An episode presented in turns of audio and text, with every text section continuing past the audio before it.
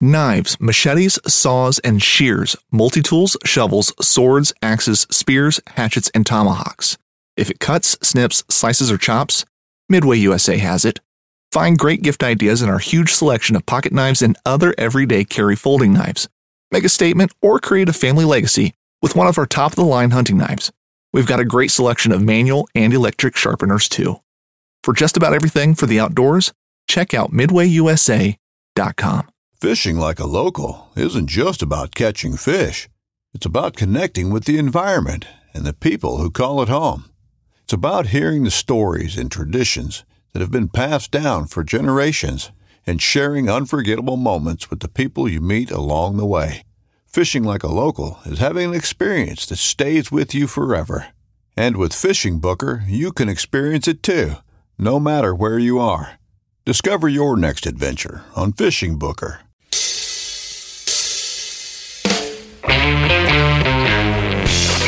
Hello and welcome to the Truth from the Stand Deer Hunting Podcast. I'm your host, Clint Campbell, and you're listening to episode number 30. Today I'm joined again by Jeff Sturgis of Whitetail Habitat Solutions for part two of our discussion. Jeff is sharing habitat tips and strategies for growing, targeting, and harvesting mature bucks. So stay tuned.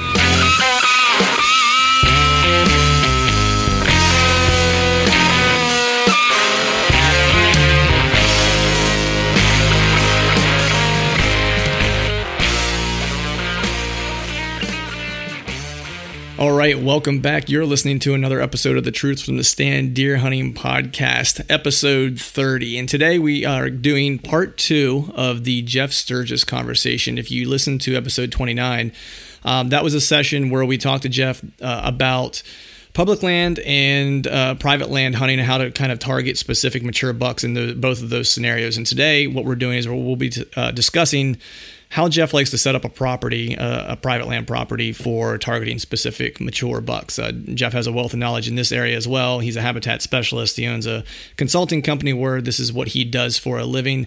Um, I would say you'd be hard pressed to find folks any better in the industry that know how to set up a property or build a smarter mousetrap for uh, targeting specific mature deer and, and, and setting up for optimum hunting uh, opportunities.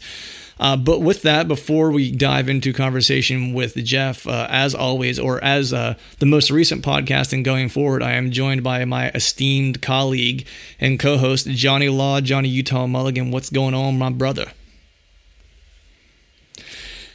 Man, it's going, dude. You know, it's it's it's all right. Not doing too bad here in in in Pennsylvania. Got a little bit cooler weather finally. It was it was crazy hot the past I don't know like two weeks, which was just ridiculous. And I'm getting just a little bit of a, of a reprieve.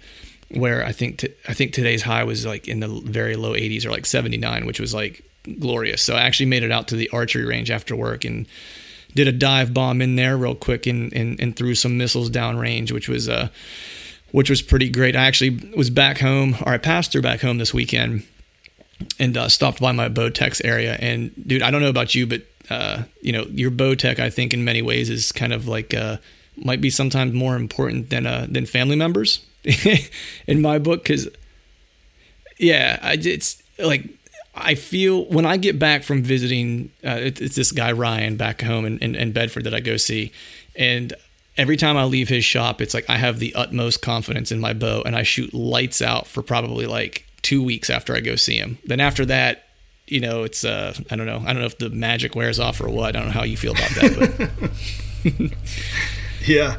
Uh, man, I'm telling you, I know exactly what you're talking about. Back in Kentucky, uh, one of my best friends, um, Mike Riddle. He was um, he had a, a, an archery shop, and I would just take my bow in there, and I'm like, you know what, something doesn't feel right, and I would just drop it off, and I wouldn't watch what he's doing because usually he would like shoo me away, like go away, let me do my thing. right. And I don't even know if he even made any changes to it, but just knowing that he had his hands on it and he was double checking stuff, he'd give it back to me, and I mean, I'm stacking arrows yeah, exactly. Yeah, he he might not do anything, you know, actually, uh, and, and just hand it back to me. That's a good point because I would believe it if he just touched it and was like, "Yeah, man, it's all dialed in. You're, you're good to go." It's like um, he waved a magic wand over your bow, and you're uh, all of a sudden it's better.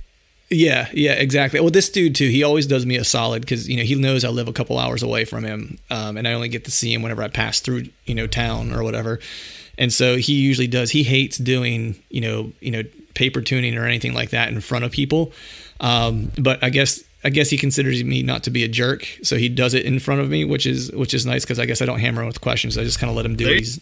I just let him do what he's doing because, quite frankly, I don't know how to. So even if I did say anything, I would have no basis of you know or no frame of reference for correctness in what I was talking about. So I usually just well, kind of, uh, um, let him do his thing. He's letting you behind the curtain. He's like the great magical Oz, and you're getting to go behind the curtain and see the magic show. You know. Yeah, yeah, exactly. Well, the magic definitely happens on the range for a couple weeks. I actually I changed my setup a little bit, man. I went with a heavier arrow. I and I Okay. which is which is kind of crazy considering I've been shooting the same kind of setup for a little while, and we're getting ready for you know the Montana trips. I know you and I both ha- both have Montana trips coming up, and Uh-huh. uh, but I went with a, a little heavier arrow, a little stiffer arrow, and I went to 125 grain tip or point. Really? Yeah.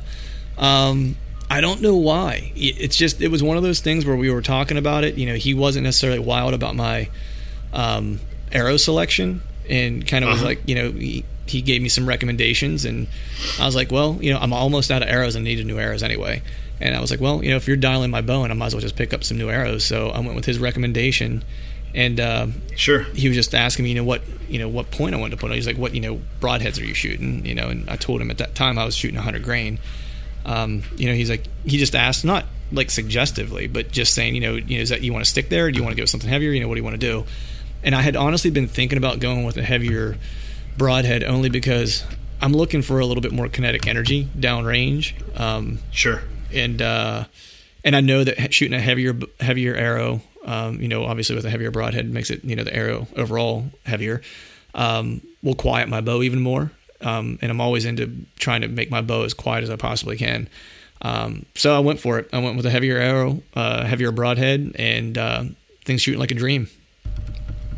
That's awesome.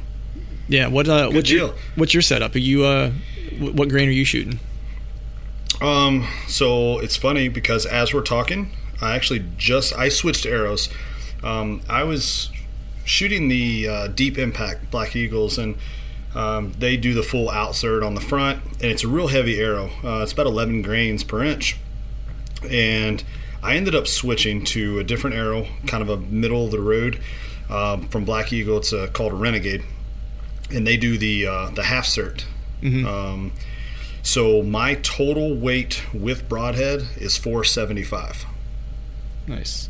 And you have a pretty long draw length too, if I'm not mistaken. Uh, 20, 28. 28 okay. Yeah I, I got i got those tyrannosaurus rex arms. I got a 26 and a half going on here so i'm trying to get as Oh, much you do? yeah. I'm not a big dude man. You know what, what can you do? Um, uh, so I'm, I'm trying to get a little bit more wallop down down range. So that was kind of what the uh, what prompted me um, for that and actually i was shooting with a guy at the range the one day and he was he was using a, a little heavier arrow and uh, and we were shooting the exact same bow. Um, his draw length really wasn't much longer than mine, and just the thump that his arrow had down range was just, I mean, mine, you know, was nothing near that. So that's kind of what prompted the uh, the change to a degree. Um, just Sure. seeing how much more wallop he had. But uh, You yeah, and you know it's interesting because like it, the evolution of of arrows and, and and kind of what's the in thing to do, you know, and what's the popular thing to do. I mean, we all know that the arrows before were really heavy, and then everybody went to the lighter arrows because they were wanting to get more speed, you know, out of their arrows and. And now uh, it, it does seem like a lot of the manufacturers are starting to go back to like the 9, 10, and 11 grains per inch. Um, and you're seeing a lot more talk about, you know, the uh, the FOCs and stuff like that on, on the Aeroflights. Um, there's that new company. Um, shoot, I can't think of. They overseas is uh, Zalure. no, I've not heard of it. Um, but there it that's a really really heavy arrow. I mean like super super heavy arrow. Um, so it, it is interesting to see how some of that is uh, is kind of changing and and I, I like that. I mean if you've got the poundage, um, you know. there's bows they keep getting faster and faster and faster. I mean, what are we going to do? Get it, you know, as fast as the speed of light. So I kind of like that, like what you're saying. You know, get get a little more wallop. You know, yeah. that a little more impact, a little more kinetic energy. I like it. Right, and that's kind of was was my thing. It's like I'm shooting a pretty fast bow. You know, even with my short, you know, short draw length, it's like I'm still getting pretty good speed out of it. And you know, I was, you know, the old saying, you know, it's it's the the placement of the shot's going to be the telltale whether or not it happens or not. Um, you know, sure, just make the correct shot, and it doesn't really matter how quick your bow is.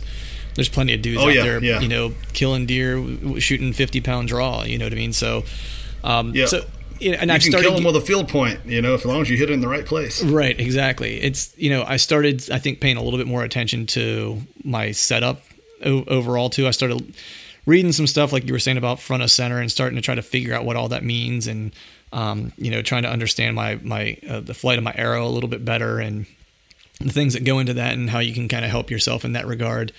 Um, and it seems just like shooting a heavier arrow helps with those types of things. So um, I figured uh-huh. why not? I was like, if I don't like it, I can always go back. Um, and cr- the crazy thing was, even changing it, it didn't change my setup a whole lot. Now I had to have it tuned, of course, but my sights were I had to move them marginally to get dialed back in, which was nice. Sure. So not a lot of time there, but uh, I know the last time we talked, man, you were well. So let me back up for a second. So y- you and the water hole are officially going steady now. It sounds like. We it is uh, it, we are going steady. Um, we've had several dates now. It's getting pretty serious. Uh, thinking about settling down with the water holes. Right. Yeah. So it, it looked like you finally got some rain, and so I got to ask you: are, are, you getting good good camera inventory over those water holes? Is, is it kind of playing out like you thought, or? Oh, it's insane. I mean, it is absolutely insane. Like, um, you know, it started before I even had water. Deer and turkey both were just piling in there, and I don't even know what they were going there other than curiosity or whatever, but right. uh, or exposing some different clay dirt or something, you know. But as soon as we started getting rain, uh, the water hole started filling up with water, and I went and um, I did one camera card pull on one of them just to kind of check it out. Um, I went the other day to check at the check the camera, and I didn't swap cards just because I forgot to bring another SD with me. But nonetheless, I flipped through some of the pictures there for a little while. It's, I mean, they're never not in there. Wow. I mean, does, fawns, bucks. I mean, it just it's unbelievable. Like that's crazy. It's worked out way better than what I ever could have imagined. Basically. Yeah, it's I, have not done a, a, card pool yet on the water hole that I finally hung a camera over. Uh, unfortunately, uh-huh. I didn't hang it early enough, but I was planning to on my way through this weekend. But I hung it up off the ground, um, and I left my lone wolf sticks uh, sit at my sure. house while I was out, uh, while I was on the other side of the state. So unless I sprouted uh, a few inches or more than a few inches uh, during the course of the car ride, I was not going to be able to touch that camera. So, right. so I, have got no stories to tell about the uh, uh, about the water holes. But that's crazy, man. They're, do you think they're they're getting in there because you've exposed like some like minerals mineral that they're looking for? Or? Yeah, I mean. Um there's just something I you know I know that there's some trace minerals and stuff that's obviously in in the dirt and in the ground and in the soil and and stuff like that but I mean I don't think that that's the biggest draw that's in there. Um, it, it is just a water source. It is a convenient water source. There's not a lot of water around me. And you know with these high temperatures you've been getting the same you know high temps yeah. that we've been getting here in Iowa. And um, no different than us. If I if I had my choice to walk to the fridge that's 20 feet away or to walk to the gas station to get a drink that's two miles away, you know, I'm obviously going to go to the closest source. So um, these water holes were both positioned right next to a food source and in between a bedding area. Um, so they're, you know, I've kind of given them everything that they need uh, this time of year, anyways, all right there in one convenient spot. And they're just, they're in it constantly. Um, there was one trail camera picture that I want to post up eventually, but you've got the doe standing on the bank, and then her two fawns are down inside the water. and I was going to make a little caption like, um, you know, doe tested, fawn or uh, fawn tested, doe approved. You know, right? Nice.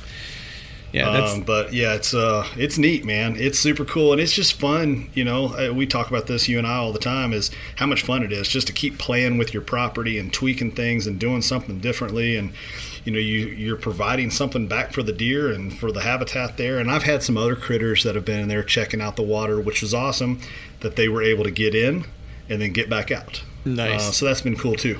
Yeah, that's awesome, man. Yeah, the uh, yeah, I- I'm looking forward to doing doing the camera pull over the water hole because I'm curious to see because it's Oh, like I, yeah. s- like I said before, it, it's similar. It's similar to what you kind of have going on, where it's it's going to be the only water kind of in the area because it's on on on the top of a mountain, but.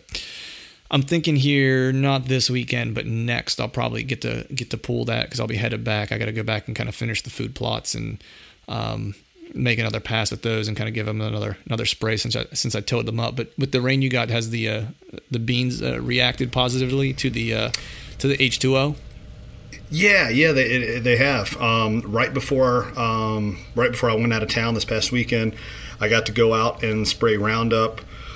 Um, we got some rain right before I left, and then uh, once I got that rain, then I went ahead and put some some Roundup down and, and killed off everything else, and and I was you know using some Roundup tolerant, Roundup ready beans, and they've uh, responded very well. They're not competing with the weeds, you know, for what moisture there is. Um, So they're starting to pop. I went over there. Uh, I drove up to the to the backfields yesterday afternoon uh, to check those out, and they're all eh, they're you know eight inches up out of the ground and stuff like that right now, which I planted really late.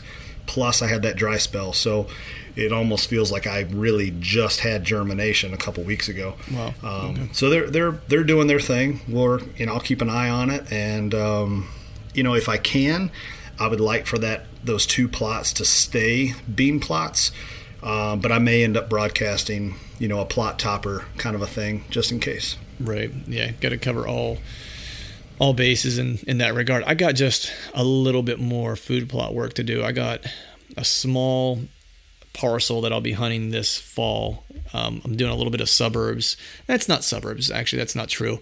Um, it's it's out in the country a little bit, but it's a bunch of. Since I live in close to a metro area, it's still you know relatively tight property lines. So it's just a couple acres that is near um, some public land that I hunt here in Pennsylvania. So it's a buddy of mine's parents who own it. So I'll be headed out there to um, help him finish putting in his food plot. And that's some deer work I have coming up this weekend. But this past weekend, man, I did an awesome scout um, and got a chance to get out and kind of look at some new, you know, some some areas that I'm interested in maybe checking out this fall. And uh, I saw I saw exactly what I was hoping to see. That the terrain was ridiculously rugged, um, and put in about nine miles with with a buddy of mine, and uh, basically macheted my way through nine miles with. Now, now get this. So, it was, Indiana Jones style and Oh, everything. dude, Dr. Jones, all the way, Dr. Jones on that one. um, but it was so I macheted my way through nine miles with my buddy. It was a you know it's a mutual friend of ours, Chad Sylvester. I was out there with him, Uh-huh.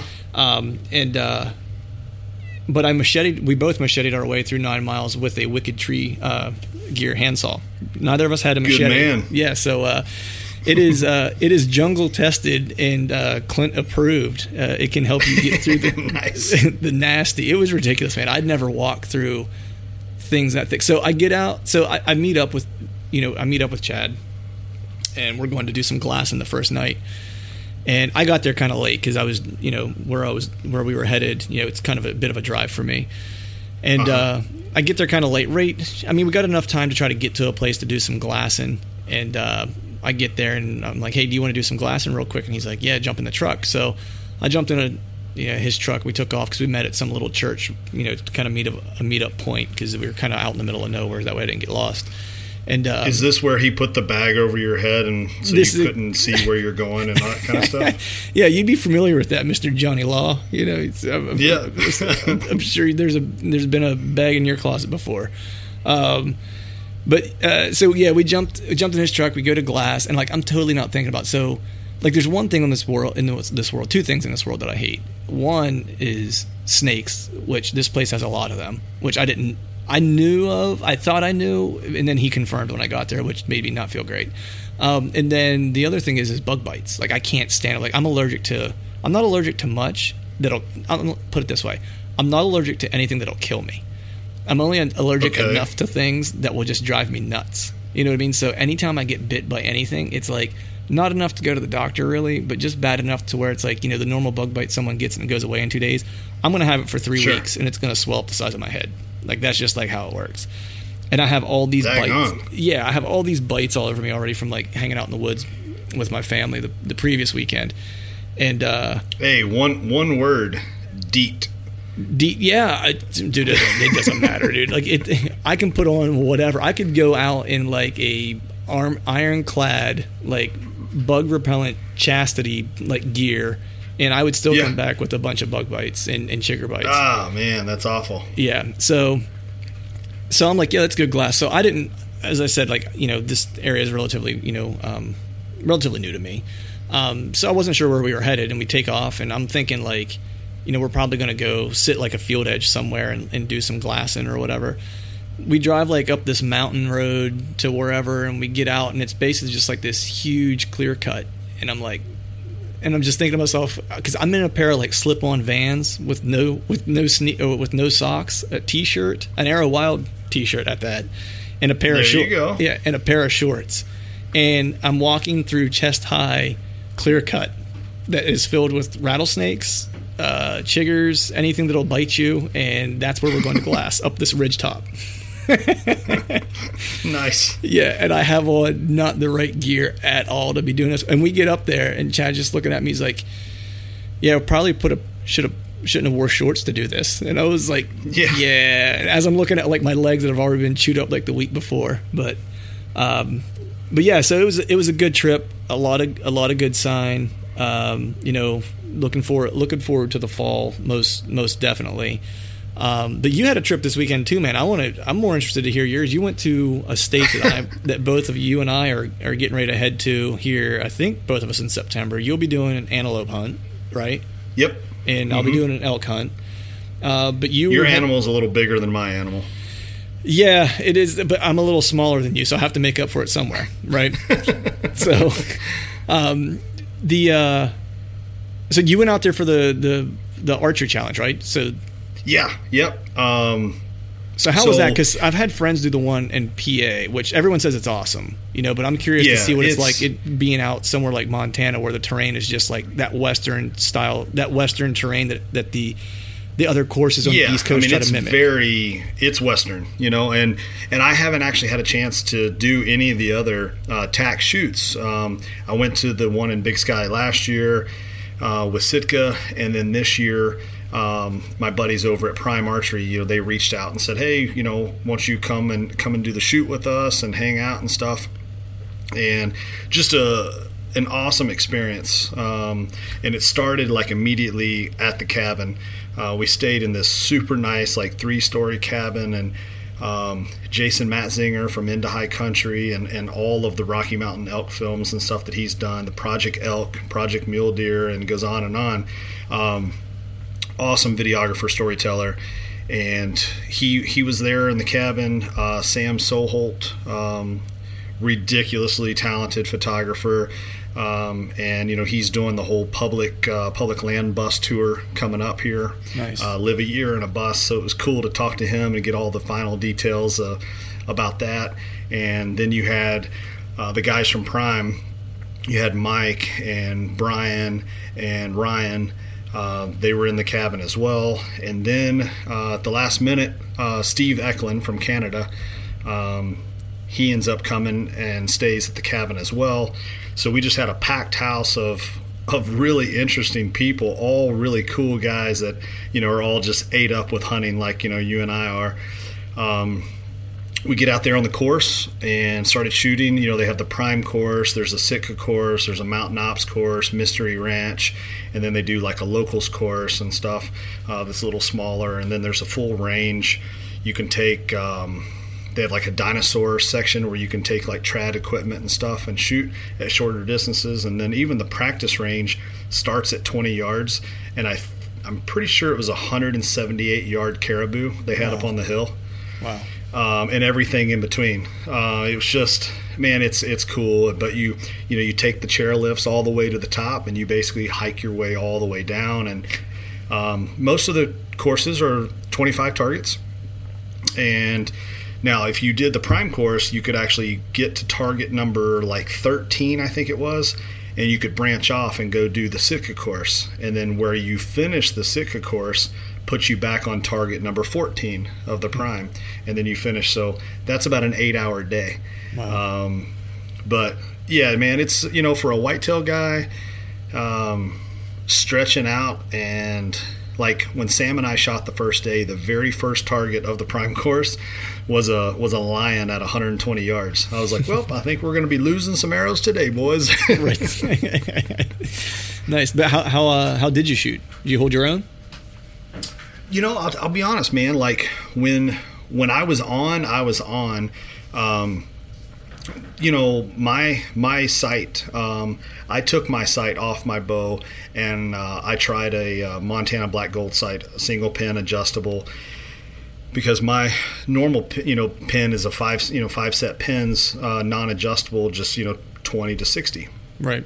So i switched out sights and like the day before i left to go there um, and my sight tape stopped at 100 and and actually i don't i don't have the clearance to go any further down, even if I had more numbers, you know, on my sight tape. So some of those really long targets, I was, you know, holding very high and just trying to kind of guesstimate as to where I should be. And those, there was a javelina at like 117 yards that I I chucked one into the into the sticks, and I never found that arrow.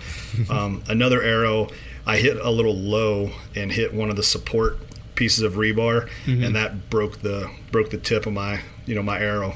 Right. Um, but I came home with three arrows less than what I started with, um, so I, I wasn't too terribly upset considering how much we shot, and the shortest target was like 20 yards, 22 yards, and the longest was 128 yards or something like that. So nice. um, I wasn't too, I wasn't too, and I would say the average is probably 75 to 80. Right. Wow. Yeah. So how did you, uh, how'd you like the single pin? Uh, I like the single pin for, uh, I like it for 3D shooting. And, and the reason for that is I had a single pin last year when I was in Montana on the Antelope Pond, and you know you're crawling through the sage and and you kind of pop up you know like a gopher and you range you know you range the animal and i'm like okay 68 yards. So i lower back down. I adjust my sight you know to 68 yards. I'm about half full draw and then the animal starts moving again. So right. that you kind of let down you go back to your rangefinder. And i'm like oh 59 yards that's a big difference, you know, on a goat right. because they're so small. So then you dial it back down to 59. You get ready to draw, and he starts moving again. And at that point, I was like, you know what? I am not hunting with a single pin. Some people really, really like it, and um, you know, and there's different options. You know, there's the five pins that are adjustable, and guys will either make their middle pin or their lowest pin or their top pin, and they'll just make that as their adjuster. You know. Um, and I think it's all in what you get used to and kind of what you train with. Um, but like I said, I, I like a single pin. The the sight itself, Montana Black Gold makes a makes a robust, a really really nice sight. Uh, I was really pleased with the sight and how easy it was to sight in. Um, but for me, for whitetails, um, you know, a fixed five pin is, you know, that's what I learned with. That's what I'm comfortable with, and I, that's that's what I'll rock. You know, this year. Right. Yeah. It's the uh, the old philosophy: if it ain't broke, don't fix it. You know, I've thought. Yeah. About, yeah. I've thought about switching to a single pin. Then every time I do, I'm kind of like, you know, it's like I can get out to 60 with mine. I, you know, it's and I I don't anticipate ever really taking a shot further than that, except maybe when I hunt out west. But that's not going to uh-huh. be, you know, I, I, hope that it's an every year thing. But you know, it's you know, even then, it's like, am I going to shoot? Would I trust myself to shoot beyond 60 yards? Probably not. You know what I mean? Sure. So maybe 70, you know, on, on an animal if I have nothing but air and opportunity between me and it. Um, but you know that we'll, we'll, see how that shakes out this year. I might get out there and feel myself a little bit. sure. Yeah. But, no, and, and, that's the thing too. You know, um, I found myself going through the courses and shooting 80 yards, 90 yards, 100 yards, 120 yards, and then as we're wrapping up the Mystery Ranch course, um, one of the last targets is there's like a frog at 23 yards and um, I ended up shooting it twice. Um, and my arrows, the full length of the shaft, they were touching each other all the way from the field point all the way to the to the nock. You know, so it there is something to that. You know, you shoot those long distances, then when you come back to a shorter shot, I mean, it's like a you know, it's like a chip shot. You know? Oh yeah, yeah. I do it pretty much every time I go to the range. I'll start off shooting from 60, roughly is usually where I'll start, 60 and 50, and then usually mm-hmm. the last few arrows I shoot, I'll shoot at 20 because I'm usually, I start to get a little tired and like my form starts to go. And so then you know out to 15 60 I start to lose it a little bit. So then I know better. It's like all right the day's done you know before I you know start to shoot poorly and lose my form completely and start creating bad habits. Um, so I'll step back into 20 and I'll fire off three at 20 and just drive nails with them. And then I leave the range feeling really good because the last three arrows I shot were you know really good shots so that's kind of sure. like my psychological warfare on myself to keep to stay positive. and that way I don't. Well, fall, and, you know, and it was cool too. We did a. Um, instead of like shooting for 8 10 12 you know what i mean like your normal 3d shooting style um, sam was like hey i got an idea let's um, you know are you wanting to keep score and i said yeah i guess but you know for the most part a lot of those 3d targets the 12th ring isn't exactly the kill area Right. You know what I mean? Um, right. So he said, "Well, here's here's the way I like to do it. Um, you get one point if it's a kill. You get zero points if you miss the animal completely. Right. And it's negative one point if you wound the animal." And I'm like, you know what? That's practical. Like, let's right. that's yeah, let's do that. That makes more sense. You know, that's right. that's that's that's my speed. So that's what we ended up doing, and and we had a lot of fun. Um, he actually outshot me on the on the prime course, and I think at the end of uh, at the end of 25 targets, he was sitting at 23, and I was like at 21, nice. uh, so or maybe 20. Was there but, a wager? Um, was there a wager involved? Uh no, we had talked about doing like a dollar or you know maybe a uh, a cold a cold pop top of some sort, but right. um, uh, we I don't think I don't think we would have remembered either way. We were both pretty tired when we got done. right. So speaking of speaking of wager, I have a uh, I have a wager for you. So remember, okay. So remember, if you remember the last last record we did together, it was uh, now that you're now that you're fully vested, what we'll call fully vested yep. in the in the truth from the stand uh, yep. podcast as the co-host. The, the professional courtesy goes out the window, and I think you even said, you know, knuckle up. Time to knuckle up. Um, so yeah. I've got I've got a wager for you, and this is actually okay. so Chad and I are going in on this wager together. I'm putting Chad on the spot here too. Um, okay. So you're in Iowa, right? I'm in Pennsylvania. Chad lives in Ohio. So uh-huh. what we propose to you, and we can figure out exactly what the wager is, but we would like to propose a bet that to see who wins, basically compare.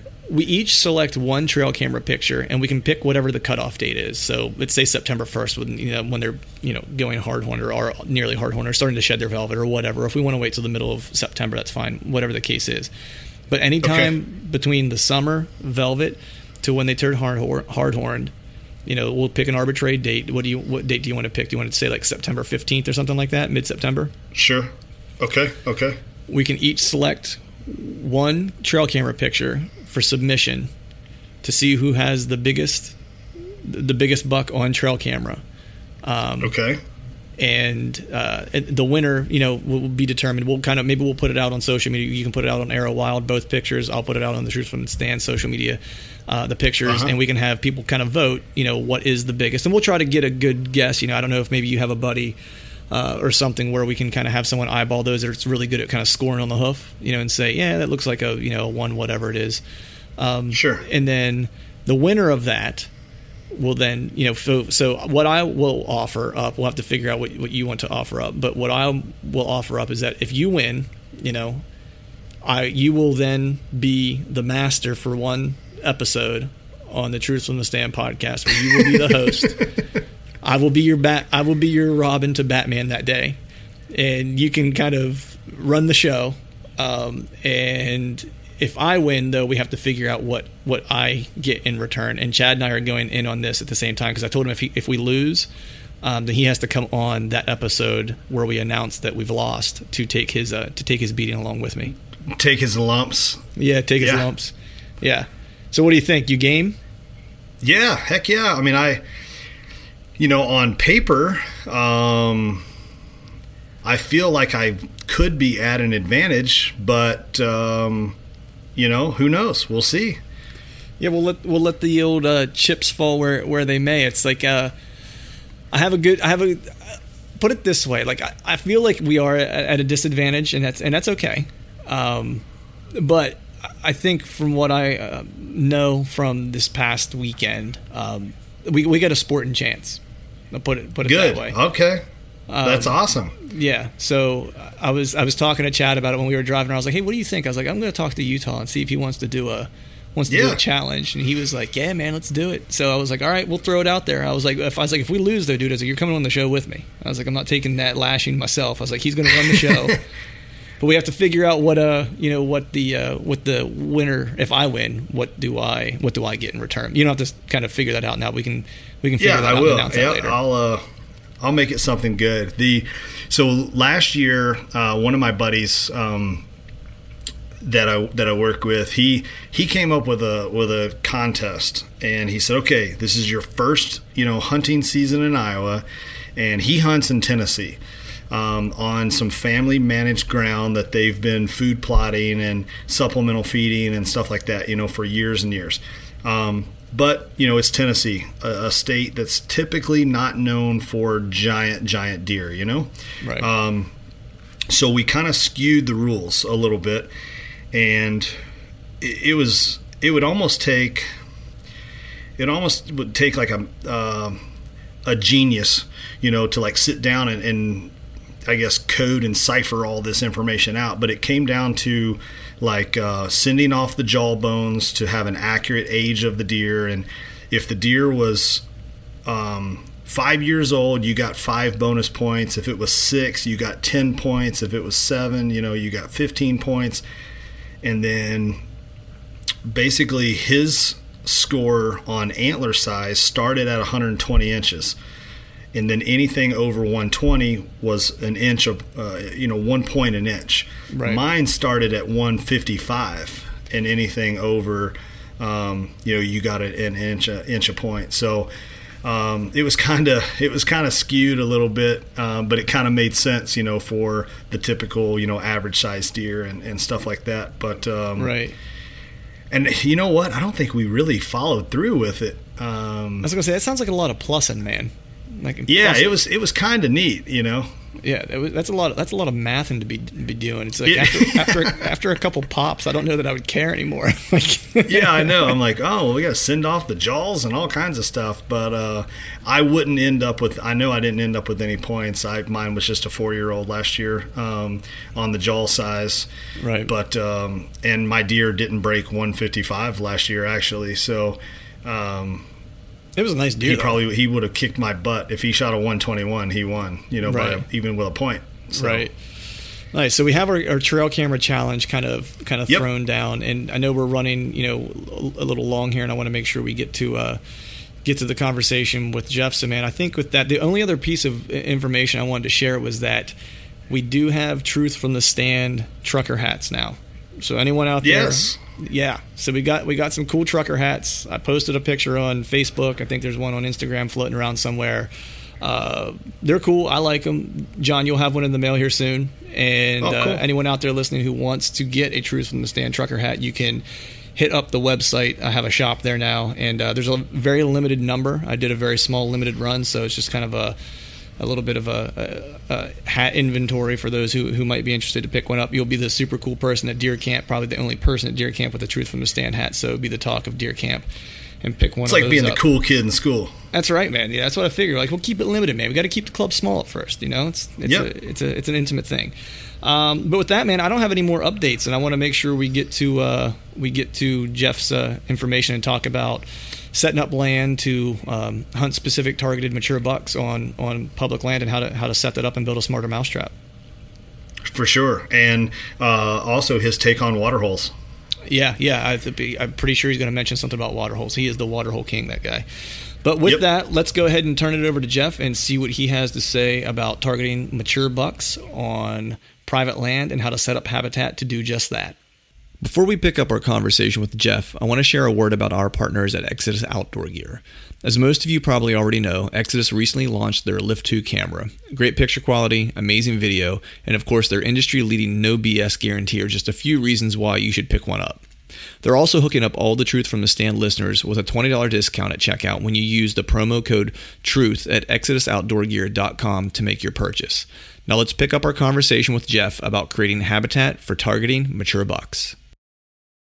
You know, I wanted to change gears here. Um, you know, I know you've got an incredible amount of expertise, particularly you know when it comes to you know property and habitat management. You know, I. I, I've, I've read you know your uh, two of your books, the Whitetail uh, Whitetail Success by Design, and then the Mature Buck Success by Design. And the Whitetail Success by Design book Oh, yeah. had me. Now when I see roadkill, I never look at. I, I look at roadkill differently now than I ever have in my entire life. Um, just by the Yeah. what you were kind of mentioning as far as you know you can tell a lot about movement in an area when you see you know roadkill along the road because there's a reason why a deer is choosing to cross that that area um, so especially whenever I'm Yeah. driving places where I might want to consider hunting, uh, I, I kind of look for where deer are getting hit along the road um, for places to potentially start. But I, I wanted to dive in to try to help some of those folks who are listening, um, who either own their own land or have access to land where they have the ability to manipulate the habitat to build a better mousetrap, you know, so to speak. Um, and actually, your words were ringing true in my ears yesterday as I was at my dad's new property. He just picked it up this past fall, or I'm sorry, this past winter and uh he's only had it for a couple months and i've got a chance to scout it a little bit and i did some turkey hunting on it and i put in a small plot. And i definitely had uh, had you in my in my ear as i was building this plot because i first went in and i was like i was thinking of the size that i wanted to put in and it, i'm just putting in an annual because i'm not real sure what the movement on the property is. I've got some cameras up. And whenever I walked in yesterday to kind of start working on it, you know, I was like, you know what? I was like, I'm just going to use a weed eater and I'm going to use, I'm going to make an odd shaped um, food plot. I was like, and I'm going to skirt the edge of the timber here because there's a big uh, crep field um, just across our fence line that where the, the fence is down, I can see where the deer are crossing. I was like, so what I want to do is I was like, I'm going to make an odd shaped one with a couple different pinch points, and I'm just going to hug the, the the timber line and make like this long swooping L. That way, I pull the deer across four different stand location or three different stand trees I picked for stand locations that I can hunt. I think probably three different wins that single kill that that kill plot. Um, and after I, you know, and it was funny because I was glad we were getting ready to record this podcast because otherwise I, it may not have popped into my head right away. Because I was actually had a lot more work cut out for myself until I thought of that, and I was like, man, I just reduced my work, and I Yeah. probably, you know, it, uh, increased the efficiency of what this is going to do. So I wanted to kind of walk through, for an example, you know, I'm a person who gives. Um, gives you a call, you know, and says, "Hey, I have a farm that I need some help with to make some enhancements to." Um, you know, and I want to hunt, you know, and target specific bucks. You know, so so where do you start? You know, whenever you're getting ready to make these habitat improvements with a blanket slate, you know, or a clean slate piece of land, and what's that first step? You know, let's pick a state. You know, not known for great hunting, for example, like whether it's Pennsylvania, Michigan, or, or, or New York that your that your client is from. So where where does Jeff start to try to help me you know, be able to have good hunting or higher success rate for targeted bucks.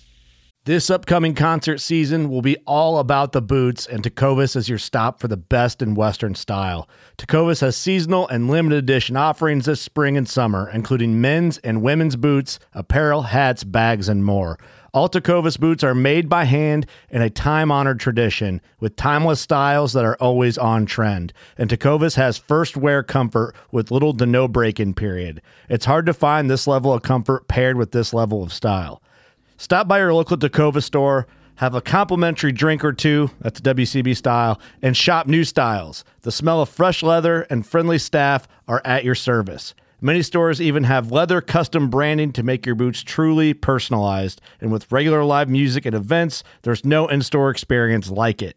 If you can't make it into a store, just visit tecovas.com. That's T E C O V A S.com. They offer free shipping on all boots, as well as free returns and exchanges, and ship right to your door. Go to tecovas.com and find your new favorite pair of boots today. You know that's uh, kind of goes back to you remember the the Whitetail Success by Design book, the intro and the conclusion there. And, you know, it's book's been out for a while, so I'm not really saying too much out of turn, but it's um, the intro and conclusion. I talk about this buck and, and the pattern he's making and why you're going into hunting. And here's this buck coming through the woods. And, and, um, you know, in the conclusion, I talk about the harvest of that buck. And, and, and then I reveal that that buck was on public land. And I look at deer, again, all move the same. They all relate to the same. Um, and what it starts with to me, whether it's on public land or private land, but especially when I'm looking at a client property, um, and and you know even on public land, but it all starts with food. Food defines daily movement. Um, you know, for example, been in huge vast tracks of public land in the UP that I'm not sure another individual has been in for a decade or more. Literally, wow. um, just really rough, swampy, garbage. People just don't walk that back, you know, back that far, and if those deer in that area don't have some type of food source to relate to, unless they're pushed into those areas, why are they there? Mm-hmm. And I've been on properties, private land parcels, 400, 400 acre parcel where um, you have a, a, golf course, a neighborhood, and then ag land on two sides. So four sides, you know, the neighborhood golf course, and then two sides of ag. And the best sign on the, that 400 acres is within that first 200, uh, 200 yards of cover. And um, landowners haven't been in the middle of it for many years. And we go in there because it's their core area, it's their sanctuary, and there's hardly any rubs or scrapes. And really, unless a deer's just traveling through, it's outside of that daily movement of food, and they don't need to be in that central area, so they don't go in that central area. So basically, you have 200 acres of wasted area in the center of this 400. So what I'm starting with is food because the person who controls the afternoon daily food source movement for the deer herd in the neighborhood is the one that controls the herd potential, the hunting potential. They are the ones that have the ability to protect bucks, advance into the next age class. And so I'm looking at where can we put food on this property um, that we can complement the neighbor cover and then at the same time still leave enough cover, which is what I call depth of cover, mm-hmm. to where um, you can actually expect that does love to bed next to food sources. They'll bed as close as they can, and they'll move 100 yards every day, just back and forth to their food, and then go wherever at night.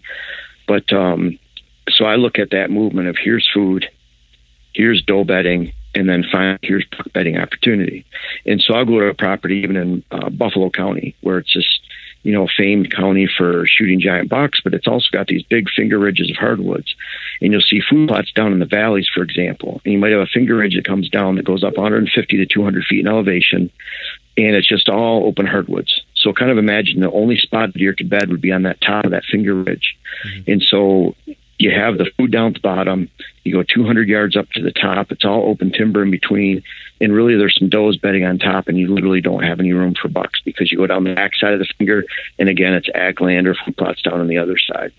So in that case, you have food, but then you need to work on that cover adjacent to the food so that you can pull those does off the ridge, bring them down closer to the food where they want to be, to, anyways.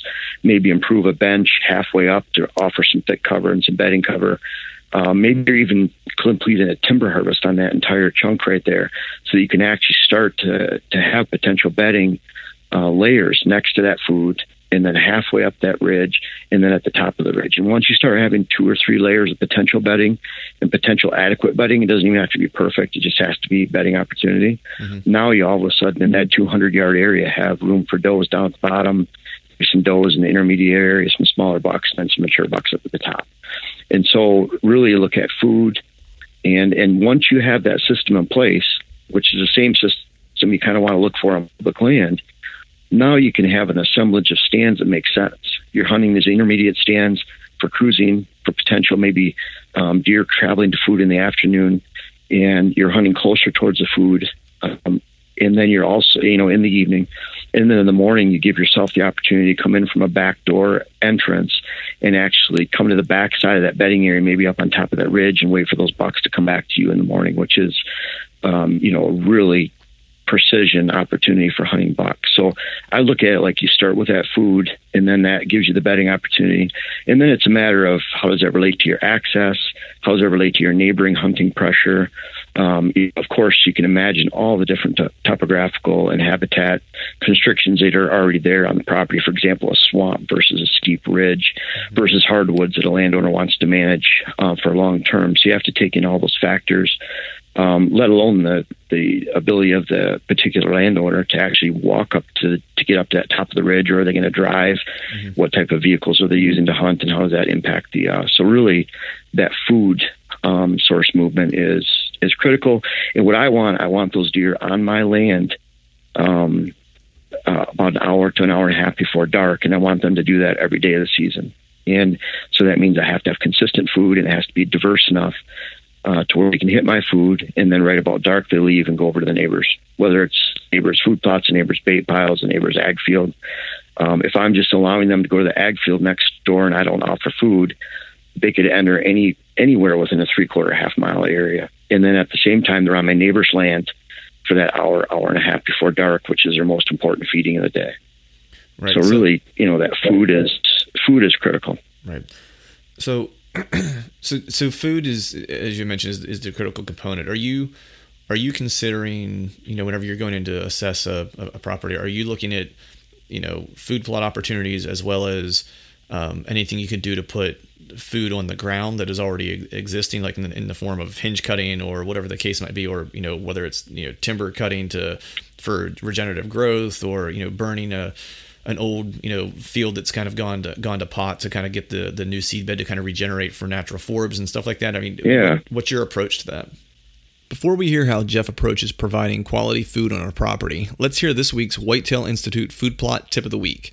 This week, John shares a few easy steps to manage your perennial plots. Uh, so what you want to do for maintenance is number one, every year check your soil pH. Uh, you may want to add a little lime to the top of the soil to maintain soil pH because it tends to drop from the surface down, and the longer you can maintain soil pH at the surface, the the longer it'll stay up in the lower levels. Um, you also want to fertilize uh, fertilize once or twice a year.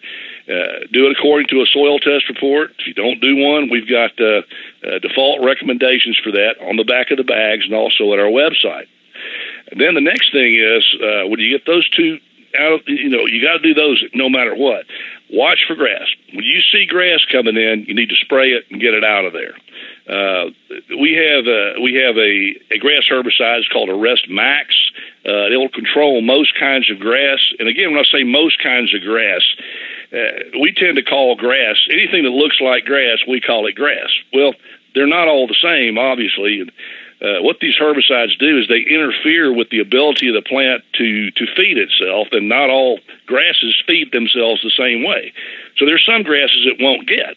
Now, our Slay broadleaf herbicide will get some some of the heavier sedges that Arrest Max won't get. But the point is, you want to get that grass sprayed out of there. And Arrest Max is a foliar uptake herbicide, meaning it's got to enter the leaves of an actively growing grass to get into the plant. And this is the way I explain explain this to folks, and I have yet to find anybody anywhere that doesn't understand this. You know how you walk out on your back porch in the spring with your cup of coffee, and you kind of go, "Oh, you know, your lawn's getting a little green." Well, that's that's not the time yet. It's when you walk out there a few weeks later with your cup of coffee and look at the grass and you say, "Oh crap! I wonder if my lawnmower is going to start." That's the beginning of the window to spray uh, Arrest Max because the grass is actively growing, meaning it's visibly increasing in height. That's when it's going to take that herbicide in. Uh, but you need to do that, spray for grass. Uh, you also want to mow our perennials a few times, and there are a couple of reasons for that. Uh, now, when I say mow, uh, I'm talking about watching the plot. Anytime that you see the the forage plants, grasses, or weeds, anything in the plot starting to get ready to flower or put on seed heads, uh, what happens is the seed heads and flowers come up, and then a little bit later they dry and become viable. So when you see that process starting, you want to take a mower and shave the top off that plot and stop the process. And that, my friends, is a Whitetail Institute food plot tip of the week. I have to say, I have a five acre perennial clover plot going into its third year and have used both Slay and Arrest Max to manage for broadleaf weeds and grasses. These products, along with timely mowing, have helped this plot thrive. And if you'd like to learn more about Slay, Arrest Max, or any of their forage products, head over to whitetailinstitute.com. Now let's get back to the show. looking at um, every every aspect of food, and at the same time, really realizing that the uh, the difference in value of food to deer in the deer's eyes is what makes them move. Um, deer feed five times in a 24 hour period, and they're rhythmic pattern feeders just like babies. And so they want to feed every four or five hours. And that means twice during the night, twice during the day, and then that afternoon food source, which to me is their big dinner time food source. And so what I want for them during the day is natural browse. And they need natural browse, whether it's in the form of hardwood regeneration or forbs Forage is natural, uh, goldenrod, ragweed. Um, there's many different forms that that uh, shrub, shrub tips. So there's a lot of different types of food that they can browse on during the day that is still a four or five out of 10, maybe a three out of 10. So it's not like it's open hardwoods and there's no food. It's consistent food. It's there for the entire hunting season. But then at the same time, it's a drastic, um, you know, drastically different value food than where they're heading to food plots in the afternoon or even a potential ag field that you have on your property um, that you can you can control. And so um, you know, even in their bedding areas, for example, um, I'm not a big fan of a 20 acre switchgrass field just because unless deer are forced to bed in there or a, a stand of spruce or a stand of pine, then yeah, it looks like good cover, but there's no food in there. There's no browse. So unless they're forced to be in there, they don't choose to be in there. Mm-hmm. And so you could have a lot of acres of, of wasted land, and especially when I'm looking at a lot of small properties, even we've been on properties as, as small as five acres. Wow. And so you, you need to maximize everything that you have, but at the same time, um, make sure that you're you're giving value to the deer. For example, a switchgrass field. I'd rather see pure switchgrass because that gives structure and hiding cover and holding cover for the deer with pockets of uh, native regeneration in. So the switchgrass protects those pockets, it hides those pockets. Um, but in a, in a 20 acre field of switch, I'd rather see that um, 8 to 12 acres of switch surrounding those pockets in native regeneration, where you actually kill any other grass that's in there and just release those broadleaves.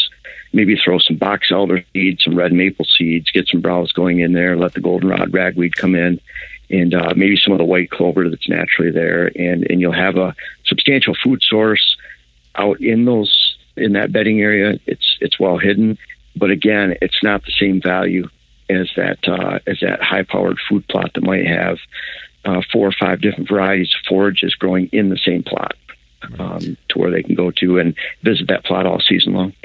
So I wanted to follow up on two things that you mentioned that were interesting. The first one is, you know, you mentioned you work on properties that are as, as small as five acres.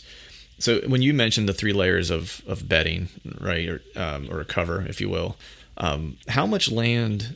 Just you know, because I think some people think that you need this tremendous amount of land to to really you know enhance your habitat and have an opportunity to to hunt targeted bucks and so forth.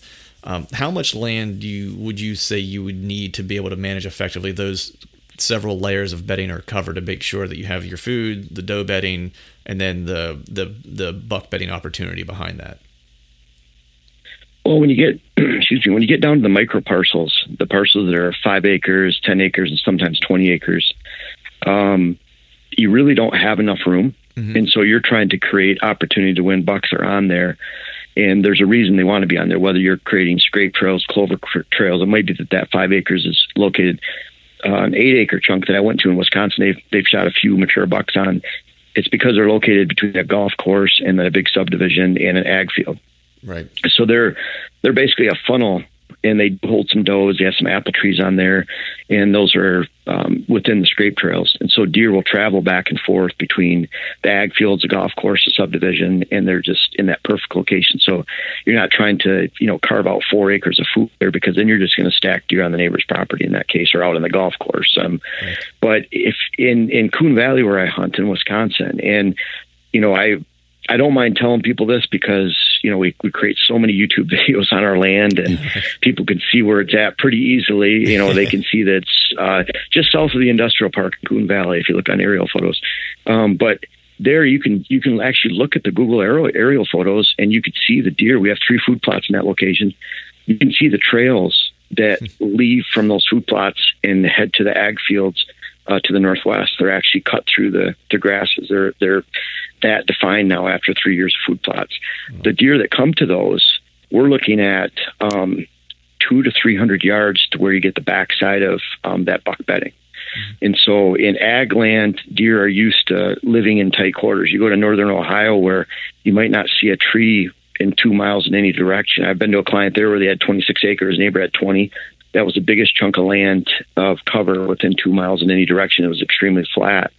Those deer used to being compartmentalized. You might be able to fit that food source to backside bedding movement within 150 yards, 200 yards at the most. Or you go up in the UP of Michigan and I'm shooting a buck on public land that's feeding on bait piles three quarters of a mile to a mile away, and I'm shooting at 10:30 back in his bedroom. He's literally the the movement there on that big vast public land um, to those bait piles and back, which is their primary food source at that time of year.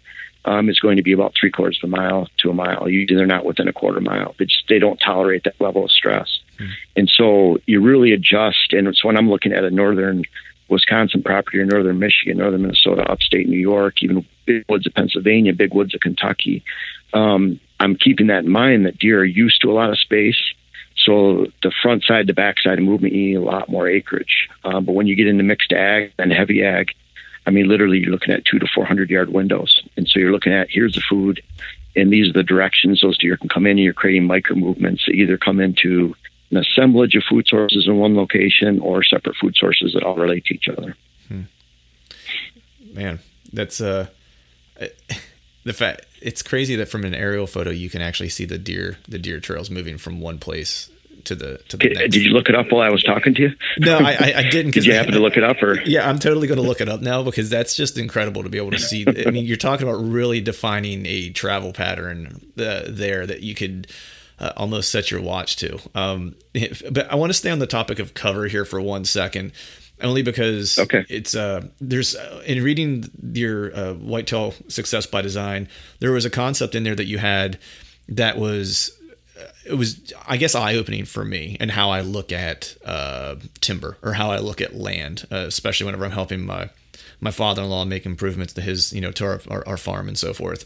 And that's depth of cover. So I, I, heard you mention that just a few minutes ago and i just want to make sure that the folks out there listening kind of understand what depth of cover is and and its importance. So i mean if you could kind of give us a, a, a description of what that is and what you, what you mean by that and, and what the effect of it is uh, depth of cover is a really important concept to me and you know, it really relates to, you know, again, we talk about, you know, deer might travel a mile, a mature buck on public land, and then that, that, uh, two or 300 yards on private land. But once you, once you, you know, you figure out that balance for your region and where, and where you're located, um, a 40 acre parcel, for example, if you put five acres of food in the middle of it, um, if you do the math, when you go from the edge of the food to the edge of the property border, you have about 155 yards of depth. And by the time you need 30, 40 yards to access your property and, you know, for any wind um, and move around the outside, you're not left with a lot of depth that you can actually house uh, does and then bucks. On the, on the flip side, you take that same five acre chunk of food, you put it on the front side of a 40 acre parcel, and now you have well over 300 yards of depth um, that you could potentially house does and then bucks and even a mature buck towards the back as it relates to that food source. So that depth of cover, um, you know, it goes back to to what I find, and you know, I have the luxury of scouting uh, basically buck bedding areas and deer habitat for a living. So and it's kind of cool to see how the deer relate across the country because they're not that different from each other. Um, for example, an area in Maryland or Delaware might be similar to uh, Lower Michigan in terms of you know the the percentage of cover and the type of food that's there, and and you see these areas that relate to each other. But it all goes back to you know if, if you have a significant food source that's two, three, four acres. Typically, what I see is that you're not going to find evidence of mature buck bedding um, let's say in a mixed ag region within two to 400 yards of that, that food source. Um, so you need that depth because if you don't have that depth, then you're not going to be able to hold that, that mature buck. You might have room for does. You typically have room for does. And if you have too many does, then they, they fill in those layers of bedding and there's no room left over for bucks. So, you know, part of it's your doe management, making sure that you have a balance of does and, and not too many, not, not in excess. But then at the same time, do you have enough depth to actually house a mature buck on your property? And and really on 40 acres, a lot of times it might be that that buck is on your neighbor's property 100 yards in, um, or 50 yards in, or right on the edge of your property. And that's great because your neighbor typically isn't approaching their land from your land. And so that means they're coming in from the outside facing your land. And if that buck, if they infringe on them, typically what I find is if he's relating and he has that depth of cover and he's relating to a specific food source every afternoon or most every afternoon, then he won't particularly leave the area, he'll just cheat towards his food side. So if you still have two, three hundred yards of depth on your property he chooses to live 80 yards back in your neighbors, once your neighbor pressures him a little bit, then what I see is that they'll tighten up that movement more on your land because he does not want to leave his, his afternoon food source in that movement. So it all goes back to that depth and making sure that you have that. So you can actually have that systematic approach where you have these morning stands back here, these intermediate stands for cruising midday, uh, maybe late morning, uh, maybe early afternoon, and then you have the evening stands that are closer to food because you actually have that depth and that assemblage, and, you, and then you protect that at all costs. Right.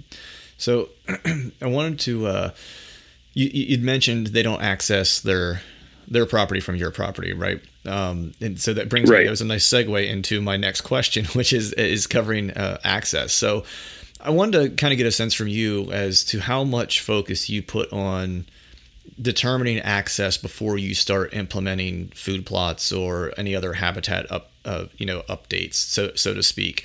So wh- how what what kind of focus do you put on access when you're setting up a property? I know for me you know after i read the whitetail success by design book um, that actually it helped me tremendously in terms of accessing my my stand locations. There was one big takeaway that i kind of religiously use now which was when you talked about you know my stand locations in that if I am having to cross any type of deer trails, that I should cross them, make sure to cross them perpendicularly, and cross them yes. on either the opposite side of my stand from which the direction from which I think deer are going to come from. That way, at only one point within that trail are they ever going to have an opportunity to pick up my scent. And I actually, I've actually shared that with a couple people, and they were like, they never. It seems like such a simple concept, but it's just something that's completely overlooked. So I wanted to get a sense from you of, of like the focus you put on access when developing a property? The access is is kind of like it. You know, you look at that, and that's one of the questions I have when someone sends me an aerial. I've had guys that send me you know ten pages of notes and and CDs and you know SD cards to look over their land. It's almost like two information at one point because at that point I'm the structure is what's most important, and the structure is access. The structure is habitat constraints, age of habitat, your neighboring pressure, your neighboring neighboring food sources, and and even your resources to a little bit because um, you need to know those to start off. Mm-hmm. But the access is is important because it establishes that framework. For example, you might have a large swamp that comes in on the west side of a border. Well, obviously, if you're going to access along that west edge, you're going to have to bump way into the property potentially on a, on a small parcel. And so, how does that affect where food would go? And so what I'm looking at is, um, you know, food has to relate to that depth of cover, um, but food has to be completely hidden, and meaning that I never want to access through that food. I never want to spook deer off that food source. So if an access point that I have is too close to a food source or bedding area, and it, and it potentially is setting me up to where I'm I'm spooking deer and educating deer, then that food source needs to shrink, move, uh, be better hidden, uh, screened, uh, you know, at a higher level. Mm. And uh, and so access and, and like you brought up perpendicular access. What I what I actually like the most too is that I'm accessing stand location perpendicular to the movement, but I never even walk over the movement. The movement's behind the stand location, mm-hmm. so that um, I walk to a stand. That's the closest point I ever get to that movement. And, uh, and and so yeah, you're not coming in at an angle. You're not walking along that because then you're just exposing yourself. You know, you really want to have that window where you're walking into a stand in, in, in order to spook a deer, they either have to be in the unimproved area that you're accessing through, or right within that 50 to 75 yard window in front of your stand, left to right. And then they just happen to be moving through at that time, mm-hmm. uh, which is really just you know sometimes a few seconds. It could be 15 seconds, 10. So your your odds are really low when you're accessing a movement like that. As opposed to you have to be very careful at a bedding area. That's why I like to get in there in the morning, and that's the only time I hunt bedding areas. And then at the same time. Um, um, an evening food source. I'm typically not going in there um, early in the morning to where I might potentially spook out deer that are feeding in the morning on that food plot, or um, I'm also keeping in mind when I get out of my stand location in the evening. It's great if you had a great sit and the deer came into the food, but if you have to spook every deer in there to get out of your stand, then that stand needs to move, the food source needs to move. So my goal is to never spook a deer. Of course, that doesn't happen right. at all. And uh, but uh, but it, it, it kind of uh, it's you're really playing poker in the deer woods with every decision you make. Um, you know, when you choose to hunt a stand, uh, what is the percentage of chance that this is a good day? Mm-hmm. Um, is that a good stand? You know, what percentage you're playing, and then your access. You're going to spook deer, but what can I do to limit spooking deer? So maybe your spook rate goes from 30% to 13%. You're still spooking deer, but a drastic reduction, and that that has a great impact on your potential of building a herd, uh, building a quality hunt, and then and then actually enjoying the hunt for the entire season instead of the first two or three sets. Right. It's interesting that you may that you mentioned um, you know setting up a, a you know for uh, opportunities or or successful hunts throughout the season. That's kind of what this next question's about. You know, because I wanted to get an understanding of when you're setting up a property. You know, are you able to assess you know what kind of setup you know you need to implement um, you know, on that piece of property, knowing that you know this property is going to hunt better early season, or it's going to you know be a good rut property, you know, or is your goal to turn every property that you're working on into something that can provide you know hunting success opportunities throughout the entire season. Like I'm con- I, just my novice, you know, you know, uh, per, I guess understanding of it is, you know, I would assume that this would be skewed sure. or partly determined by by neighborhood level of client commitment, um, you know, those types of things, um, and then of course just maybe even even the size of the property where it's you know it might be a good rut property because well it's going to be a good a good travel corridor between two established properties that you're in between, and that might be what it is. And so you set yourself up the best you can for that scenario. So can you talk a little bit about how you assess the, the properties? I don't want to say value, but value value relevant to each part of the season.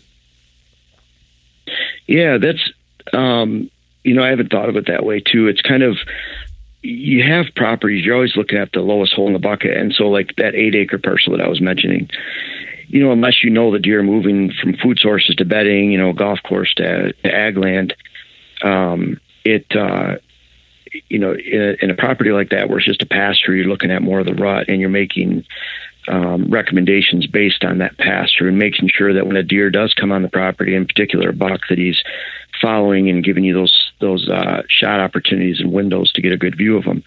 But most of the properties, and I'm thinking about the 340s that I hunt, uh, you know, around uh, Southwest Wisconsin. Those properties, um, you know, I look at like and, and properties by and large that I look at, and I would say my average client has about 100 acres. Um, and you know, I have those small properties. I have some really big ones, but for the most part, I'd say um, 85 to 90 percent of those lands, you're looking at creating opportunities for them for the entire season. Um, if it's only a rut property, and let's say it's a a 60 acre parcel, an 80 acre parcel, 40 acre parcel, I think we can do a lot better than that. Mm-hmm. Um, I think that we can, if the landowner is willing to put food in where it needs to go, and they have the resources to keep planting those, um, then then you know there's a lot you can do to make sure that maybe you don't have uh, perfect early season hunting. You know, like in Wisconsin, the season opens the third Saturday in September. Um, maybe you don't have those last few days that are perfect in December to hunt. But you're trying to capture as many weeks towards the center of that. Might cheat towards the early season, might cheat towards the late season. But you know, I'm talking the property should be good from early to mid October through December or October 1st through mid December, whatever it might be. And on those larger properties, then that window gets um, to be, you know, 100% of the season. And so, you know, the rut, there's a lot of properties that you can just you really don't even need to do much. If you're just going to sit on a funnel in a, in a bench and wait for a buck to come through because you have big bucks in the area. And I would say like an area like Buffalo County where they have strict management, they they have minimums and a lot of the outfitters and guides. It's heavily outfitted and guide controlled. Well, you could sit on a really nice bench, a nice funnel, not do anything with a 40 acre parcel and shoot a monster buck every year or a mature buck at least every year. Mm-hmm. It might not be the one year after. It might not be a target buck. Um, but you really don't have to do much to that. Where I'd, I'd rather take that parcel. I think you know there's you're looking at a much larger window than that, not just to to you know count on the rut uh, to get your buck every year. In fact, what I look at when I hunt, I look at like I really like to have my buck um, before November first because that means I'm on a target buck and I'm getting to watch that buck and I've been able to have a successful harvest on a you know pre-laid plan and stands and and you know following that buck for a few years. Um, where if I have to wait till November, then I feel like even though it's the peak of the rut, I might miss my opportunity on that target buck that I'm after because is he on my land? Is he you know a mile away chasing does? Um, has he been harvested already on a neighboring property? Where in October, in that pre-rut period, if you're if you're building your property properly, then um, you should have some good opportunities on that buck um, a lot. You know, just right before the rut starts, and before he has a chance to really leave and take off a long, long distance. Right. I want to, I want to circle back to one thing we talked about that when we were talking about access. Um, because I want to get a sense from you, what, as far as when you're setting up a property, how much are you looking at prevailing wind? or you know do you do wind mapping to kind of understand where you should be hanging sets and then two you know how are you determining you know where the best you know place to hang a stand is? Like what what are the kind of factors you're looking looking at? So say you've done your property enhancements you've done your wind mapping or whatever it is that you you're doing to kind of take the wind into consideration. What for you is like the telltale like this is the spot we need to place a stand uh, on this property? These are or these are the handful of spots where we should have stands. Well, one thing as far as the wind goes, um, I look at that uh, landowner needs to have and a hunter needs to have stand locations for every wind. Um, if you look at the wind charts and you look at historical data for certain areas, um, there's really no, you know, guys will say, well, there's, it's, uh, you know, hunter will tell me that it's northwest winds, um, you know, primarily through the, throughout the season. Well, that means it's getting colder every single day throughout the season because north winds bring cold weather.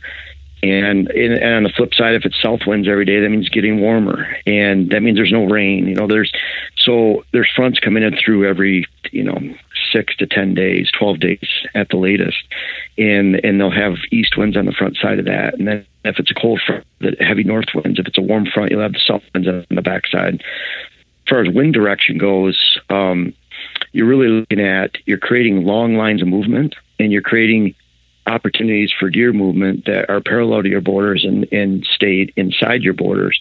And what that does is it creates stand opportunities over a long distance, over a long pattern for just about every wind location. And so that being said, what I really like about hills, and this is what you'll look at with clients, and have the Habitat Day coming up on Saturday, and we're going to look at specific wind locations to where you can actually cheat the wind, um, so that you can hunt high, even if it's at your back in the morning and have buck below you and not spook them. Um, you want to have a side wind across the hill that's getting sucked down into a hollow um, in the evening, and and you need to play, pay attention to the wind two to three hours before dark, and then it'll shift and start to change to fall that last hour when the temperatures change. So you need to plan that whole sit out accordingly. And so what I'll do is a lot of times, um, not every client, but I would say one third um, probably um, maybe a quarter to one third of all my clients will go through every stand location. So on a typical 40, there might be 12 to 14 stand locations. We'll go through every stand and talk about it's a morning stand, an evening stand, and hunt with these winds. And um, and so it makes sense to the client and to the landowner too, because you know I look at this stuff every day, so I can look at it and say, yeah, this you know use this stand here and this backside of a bedding, use it with this wind. But I can imagine I've had some of my clients tell me that their head's spinning by you know by the end of the day, and I'm not trying to do that, but I'm trying to make sure that when I leave, for one, the plan is drawn, they can see it, they have their stand locations, they can begin working on it immediately. Uh, but two, I want them to have. It'll make sense to me, but it's got to make sense to them, and and part of that is going through each individual stand location, and finally with the stands themselves, I'm looking at not crossing deer movement. So let's say, and I just use this example, it's at the top of a hollow, and this this change in elevation is going down 400 feet in elevation below you. It takes a quarter mile to get to the bottom. Well, at the top, if there's a series of benches, you might have a really good deer trail that rims the inside of that hollow in the woods, uh, 40 yards in. You might have one that's 50 yards in, and then you have one that's 55 yards in, and then it gets really steep. And and then there's another series of really good um, uh, movement patterns and benches below there. So you have that thought of, well, I could get in between them and I can hunt these lower ones and I can hunt the ones above me. But in that case, in the morning, you're going to blow out all those those uh, trails above you, and you have to cross through all of them to get to your stand. So I take the more conservative approach, and I back up to where that first trail that's 40 yards in, I might try to block or pinch down so that I'm taking advantage of the one that's at 50 and 55 yards, and or maybe I can take advantage of all three. But I'm really looking at not crossing a really high quality deer movement to get to a stand. So I'm looking at furthest point back um, to where I feel I can sit in this tree 90% of the time and not have a deer get downwind to me. You know, going back to controlling your scent control with stand location. And at the same time, you know, that's not my only stand that will allow me to hunt that particular buck. You know, that's the backside of the bedding movement. Maybe it's a cruising movement. Maybe 400 yards down, I have a stand location for food, and maybe halfway off to the side, I have a really nice bench and point that I hunt for midday cruising, and I come in from a completely different angle for all three stands. And so I look at it like if I'm chipping conservatively away at a mature buck target movement that I have, then then eventually you'll you'll have a you know i find 80 90% of the time you end up getting a chance at them just because you're conservatively chipping away using the best days to hunt with the best stands for the time of day. And it doesn't take that long if he's still there and if he's still using the pattern and if you didn't spook him you know, if the food sources are staying the same right. if the bedding area hasn't been you know if everything's still in the staying the same then you have a really good opportunity if you keep chipping away conservatively. So i always take the conservative you know can i put the stand on the side of a steep face is that going to pull me too far off the movement? So maybe I'll keep that steep, steep face in mind and move forward a little bit, or a marsh, or whatever it might be, so that I can have that safe sit once I get there. Yeah, there's one. It's funny as you're as you're talking through that. There's one stand location. If I'm going to try to go after Lucky this year, um, that I have set up that is on that creek bottom that it probably wouldn't be a kill stand necessarily. It could be, depending on how he comes through that area, but it backs up to uh, a stream. So there's nothing, it basically is a nice kind of uh, scent breaker for you. Um, so, so, long as I have the mm-hmm. right wind and it's blowing back across the across the stream, um, all the movement would happen. oh yeah, so perfect. Be, yeah. So I've had some I've had some nice encounters uh, down there, and I think probably because of that stream, because it kind of is a nice breaker to where everything that's going to be coming by me is going to have to come in front of me, um, and they're never going to have an opportunity to have my wind. Um, I did have a nice encounter in, with one deer down there, and uh, he got too close, and as I uh, my my failure on that one was I didn't have enough cover in the tree and got busted. Oh yeah, yeah, that's I've hunted out of some pretty junk trees because you know it's like it's got to be within this ten foot diameter window or twenty foot, and yeah, you have to pick what's available. Yeah, um, it was it was the one. You know, one thing. Yeah, yeah, that's and that's unfortunately get pushed into that. I think with the with the stand locations, um, you know, imagine this is what a lot of guys don't get to experience, and guys I'm referring to hunters. I know there's a lot of women that hunt, so right. I just say that. But anyways, um, there it's uh, um, your stand locations. Kind of imagine when you go in there if you have an invasive stand set, um, you go in there and use that stand. Maybe you get lucky the first time, but by the second or third time, you spooked a considerable amount of deer. I look at it like as a ripple effect for 100, 200 yards away. So you're not just spooking that stand location, you're potentially spooking a 40 or 30 or 20 acres. And that's, I think, a lot of times what's happening. Guys are, even if you're waiting till that rut time, you say, well, I'm going to go into this invasive stand, but I'm in the center of activity and I'm, it's kind of a one and done. either get them or you don't. Um, on the other hand, if you conservatively chip it away, and like you're saying with that st- that stand you're talking about by the stream, um, that could be a potential stand location that you could hunt over and over again throughout the season, mm-hmm. over and over again. Maybe you might hunt it six, seven, eight times, and and to where you can count on getting a good sit every time you have it. And if you multiply that by ten or twelve stands on a forty acre parcel, then your odds of not only connecting on a target buck or, or hunting a buck, but actually having the ability to build a quality herd to protect young bucks and to advance them to the next age class is extremely high. And it's something that that's ultimately what I try to do for myself and then at the same time hopefully bring to the table for my clients. Right. So I know we've kept you here for a little while. I have two kind of parting parting questions for you. One is is a kind of a loaded question, um, but I wanted, but sure. since we're coming up on the early part of the season here, I wanted to get Jeff Sturgis's top three tips for early season early season hunting. So do you have any kind of uh, you know things that you kind of are you know lock, stock, and barrel that at beginning of every season, early season hunts um, that you have as far as an approach is concerned? Yeah, I love early season hunts where um, you really put a premium on that evening hunt. So again, not going back to you know going back to where I don't want to use a morning set to that potentially might ruin that evening set that I'm planning on. Um, so I really put a premium on evening sets, and that's where um, you know I've even client stories. Um, you might have a late September cold front, and I had a client, a couple clients in late September, early October that were following the cold fronts, and um, they both shot some bucks. The one was a Bowman buck, I think it was 212, 220, and he he made that long trek. He normally wouldn't hunt that time of year, but he was watching the cold fronts, which is critical. Make sure that you're not hunting on a 90 degree day because the bucks just might sit back in the shade until until dark and not come out. Uh, two, you're relating to a food source movement in the evening. And three, if it's in a dry location, water can be golden at that time of year because deer that are bedded dry and it's in the early season when everything's hot and then they're bedded dry all day meaning there's no water there's no swamps creeks in their in their bedding area and you can add a water hole on the way to their evening food source they've been sitting dry all day. Often their first stop will be on that water on the way to food. And so if you're hunting with uh, a good cold front you're hunting that food source movement. You might be hunting over a water hole or an early season scrape setup, mock scrapes, scrape setup, or even mock scrape and water hole. You know, often that's the perfect ingredients to uh, lead to a, a really, really great early season hunt. And you're hunting box that, you know, again are unpressured, and and you hopefully will have been able to establish a pattern for uh, the weeks leading up to that hunt. Nice. Yeah, there's a. I've read, you know, I've I've read a lot of your articles as as you kind of talk about um, uh, water holes and so forth. And this new property that we picked up, that my dad picked up, has a couple freshwater springs that run on it, and actually is dammed up into like a large pool. Um, so I'm looking forward to some early season hunts around that, and just it just so happens to be on its way to uh, to a food the, the food plot that I'm putting in too. So that was uh that oh, was, that's that's perfect. Yeah, that was not by that was not by mistake. Um, it was by some of the stuff I've picked up from uh, from from reading a lot of stuff that you've put out over the years.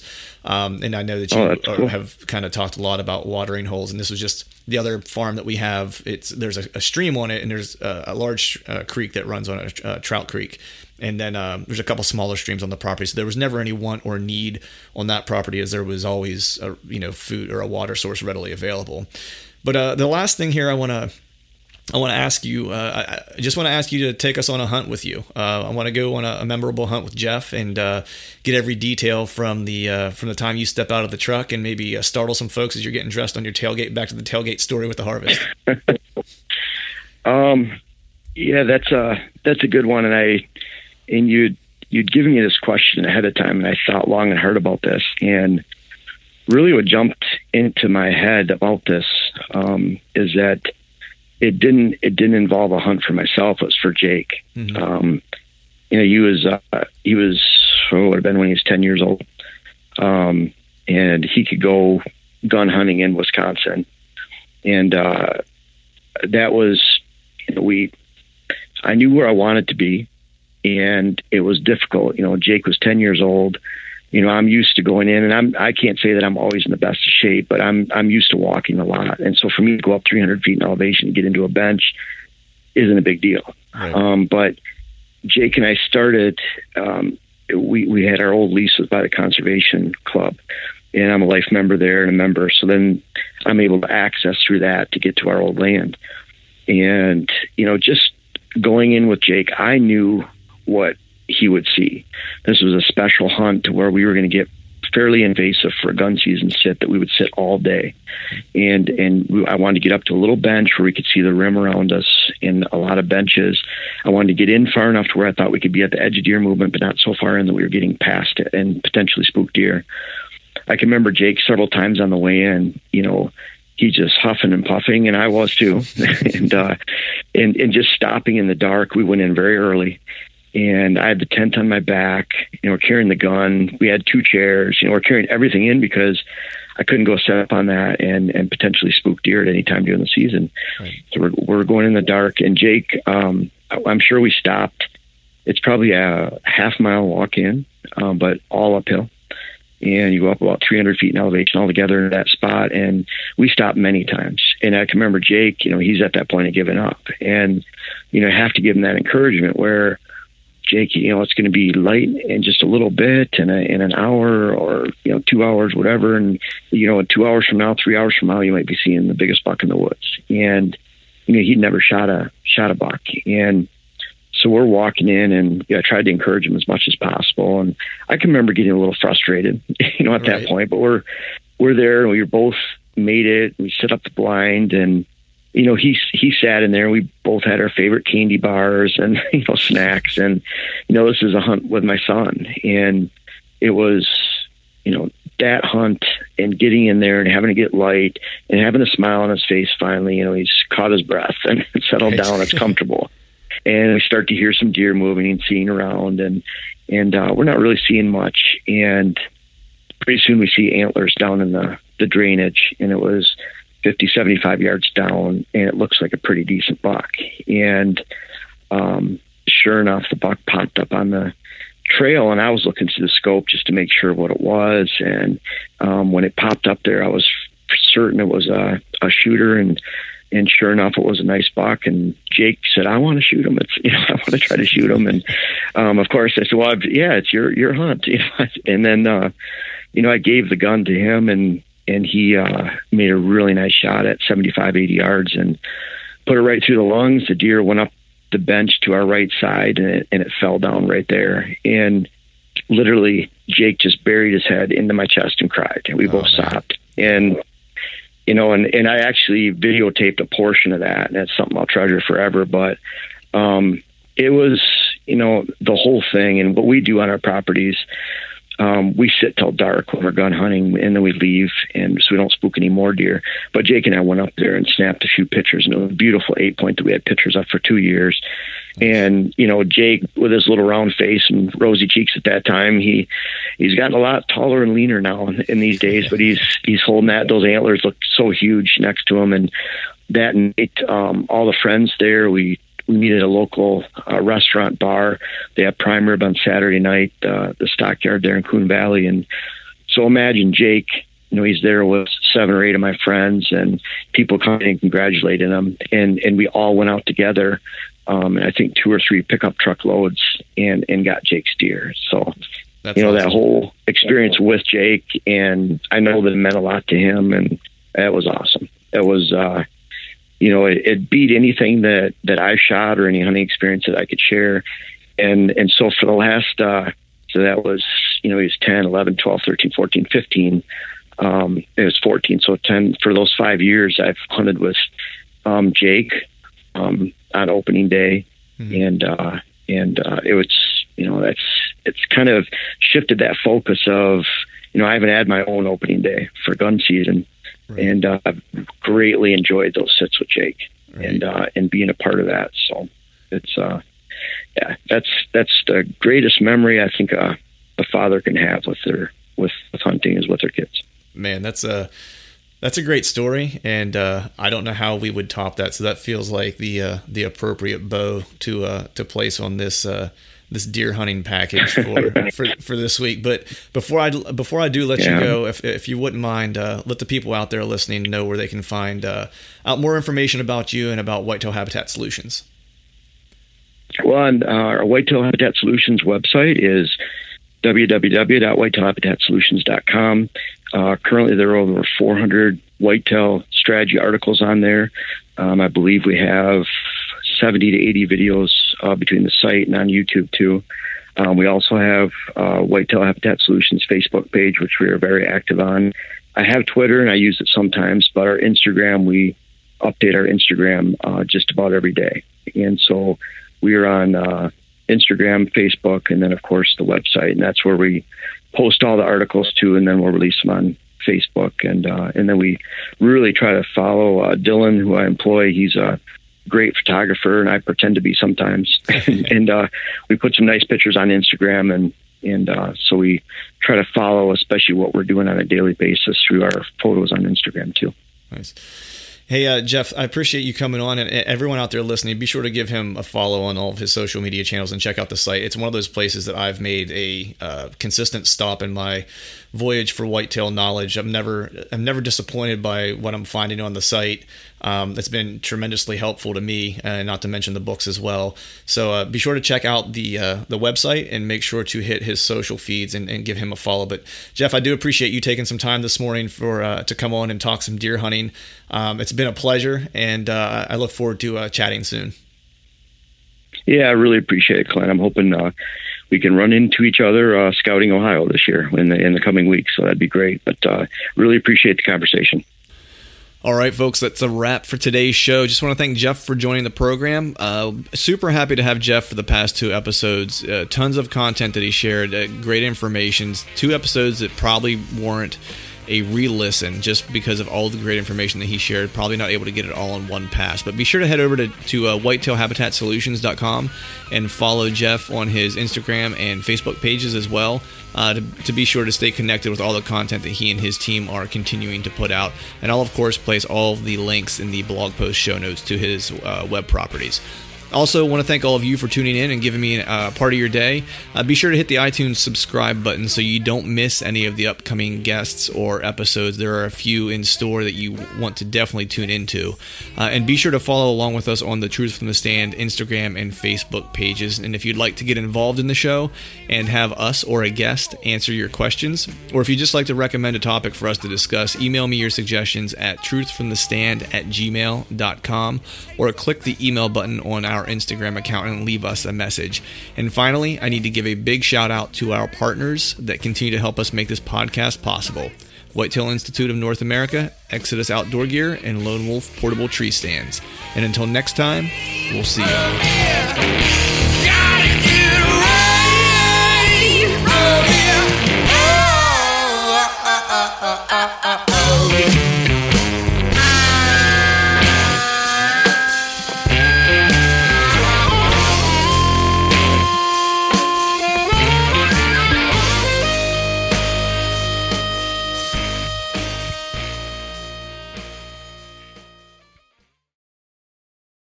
All right, gang, the new Truth merch is in stock at truthfromthestand.com and on YouTube below any of the Truth from the Stand videos. I've got some new hats, beanies, t shirts, long sleeve t shirts, and sweatshirts. There's even a new do hard shit hat for those of us who like to embrace micro dosing adversity. So head to truthfromthestand.com and check out the new gear and use the code TRUTH, T R U T H, and save yourself some cash on the new gear.